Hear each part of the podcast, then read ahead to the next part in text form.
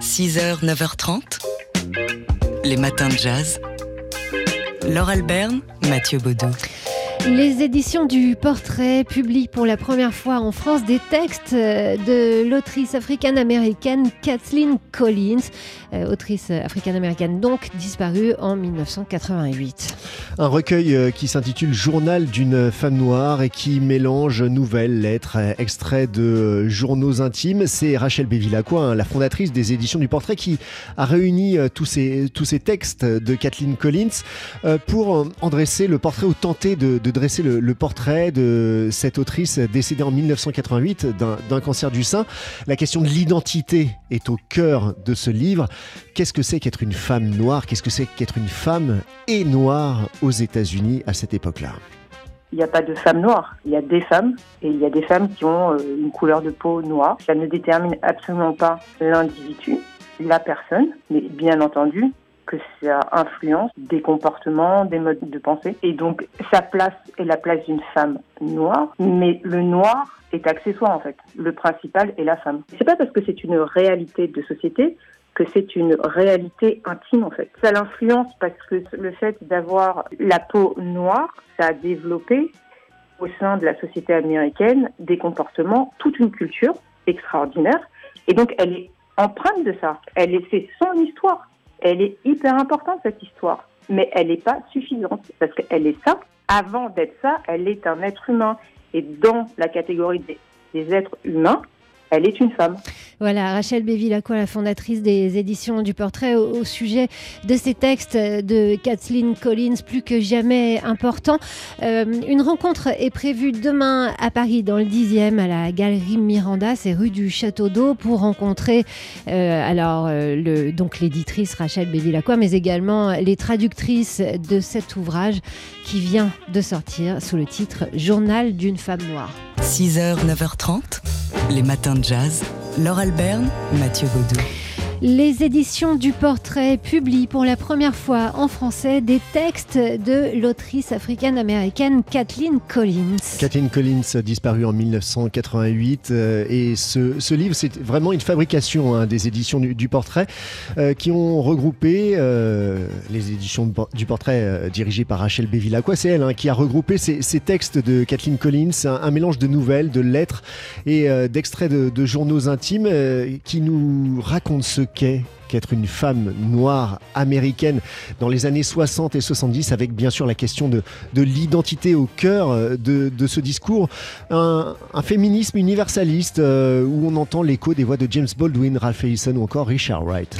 Alors pourquoi c'est si important aujourd'hui en 2020 et plus de 30 ans après la disparition euh, de leur autrice de publier ces textes? Réponse avec Rachel Bévilacqua. J'ai le sentiment que c'est des sujets qui ont besoin d'être alimentés par de la pensée, par de l'art et par la culture, et que tout le travail euh, qui a été euh, mené dans les années 60, 70, où les gens étaient profond, enfin les gens, en tout cas une partie de personnes étaient profondément convaincus de l'égalité qui existe chez tous les êtres humains, euh, aujourd'hui, c'est comme une idée qui est un peu bousculée et qui risque en fait de nous faire retourner vers un obscurantisme un peu effrayant. Euh, donc ça, euh, pour cette raison. Et après, la raison euh, toujours classique euh, dans une maison d'édition, c'est la qualité du texte. C'est à la fois un, euh, une conviction politique et à la fois une conviction littéraire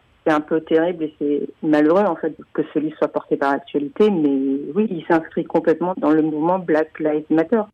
Rachel Bévilacqua des éditions du portrait, donc au sujet de ce journal d'une femme noire de Kathleen Collins.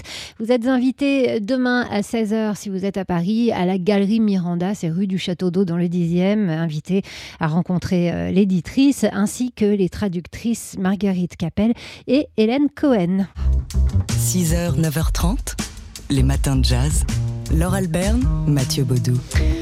On vous en a parlé au début de cette semaine lors du rassemblement en hommage à George Floyd qui a eu lieu place de la République à Paris. Trois chanteuses, Camélia Jordana, Jana Dead et Sandra Nkake, ont entonné We Shall Overcome et c'est l'occasion de revenir aujourd'hui sur l'histoire très ancienne et très politique de ce morceau. Ouais, la version la, plus connue, en tout cas par les amateurs de folk music, c'est sans doute celle de Pete Seeger, sortie en 1963 en plein mouvement pour les droits civiques aux États-Unis. Mais avant cela, c'est un vieux gospel du milieu du 19e siècle, adapté par Charles Albert Tinley et publié en 1900 sous le titre I Will Overcome Someday. Fils d'esclave, né avant la guerre de sécession, Tinley est révérend à Philadelphie, surnommé le prince des prêcheurs.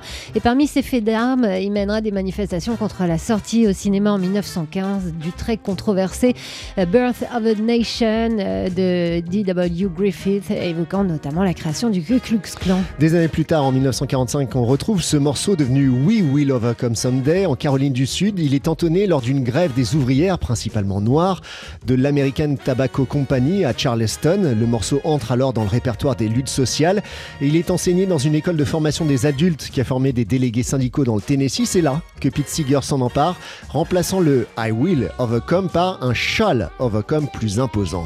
Et ça devient un hymne associé au mouvement des droits civiques et à partir de 1959, chanté régulièrement lors de marches et de manifestations, notamment par John Baez en 1963 lors de la marche sur Washington aux côtés euh, de Martin Luther King. We shall overcome, nous triompherons un jour, nous vivrons en paix, nous marcherons main dans la main un jour.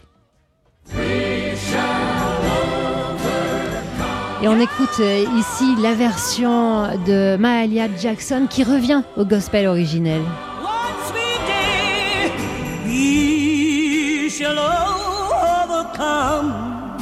One day. We shall overcome one day. We shall overcome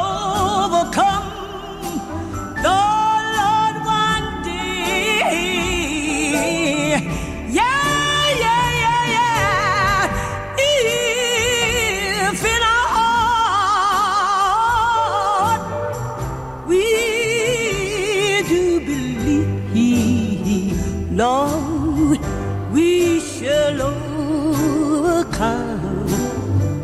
Lord, one day. Mm, we shall all have peace one day. We shall all have peace one day. We shall all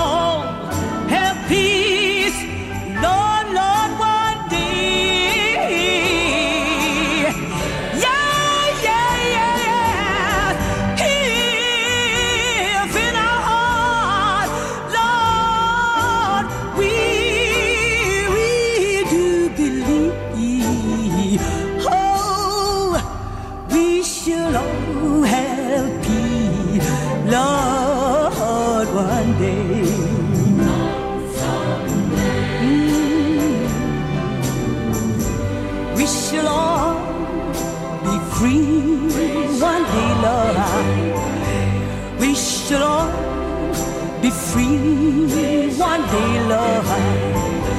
We shall all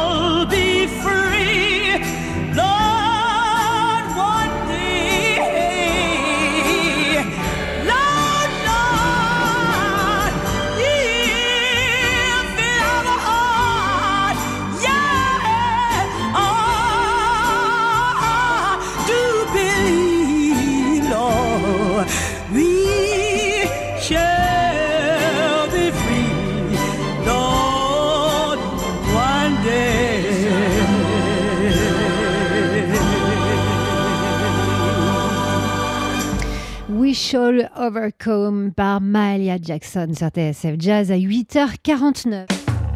6h, 9h30. Les matins de jazz. Laure Alberne, Mathieu Baudou. Alors, quand on voit arriver un titre comme ça, on arrête tout et on se plonge dans l'article. Sonny Rollins nous donne de ses nouvelles dans le magazine américain The New Yorker. Et le moins que l'on puisse dire, c'est qu'il est en, forme, le saxophoniste, qui fêtera ses 90 ans en septembre euh, prochain. Le coronavirus, la mort de George Floyd et les manifestations qui ont suivi, le monde d'après et le jazz évidemment. Il se livre sur tous ces sujets. Alors d'abord, la question qui préoccupe le journaliste qu'il a joint chez lui euh, à Woodstock et qui nous préoccupe tous, euh, à son âge notamment, c'est comment va-t-il et comment va-t-il notamment par rapport au coronavirus? Alors il va bien. Sonia Rollins dans le New Yorker, c'est un peu euh, l'ami à qui on rend visite pour donner des nouvelles, pour prendre des nouvelles et aussi pour discuter du monde tel qu'il tourne. Donc une fois qu'on s'est assuré de sa santé, on peut lui demander comment il tourne ce monde. Eh bien, il ne pense pas que le Covid-19 va vraiment modifier le monde de vie des gens actuels. Euh, d'après Sonny Rollins, on pensait déjà que tout allait changer radicalement après les attentats du 11 septembre. Il n'en a rien été, dit-il. Le musicien observe en revanche avec satisfaction le caractère multiracial des manifestations qui ont suivi la mort de George Floyd aux États-Unis. Et alors, le jazz, pour ce qui en est euh, de l'avenir du jazz, alors que les clubs ne peuvent toujours pas accueillir de spectateurs, euh, le colosse du saxophone estime que c'est un mauvais moment à passer, certes, mais il a également l'intuition que le jazz en ressortira plus fort que jamais. Oui, il dit que le jazz euh, qui ne se joue pas en club, finalement, c'est pas très grave. L'important, c'est qu'on fasse une musique importante. C'est ça qu'il dit, Sonny Rollins. Il insiste sur l'importance de la musique que l'on fait et le jazz qui doit conserver donc son intégrité sa spiritualité et que tout ça doit continuer à signifier quelque chose. Ce sera peut-être une autre chance, ajoute-t-il, d'essayer de faire tourner ce monde. Une interview de, du sage et très élégant Sonny Rollins à lire dans le New Yorker.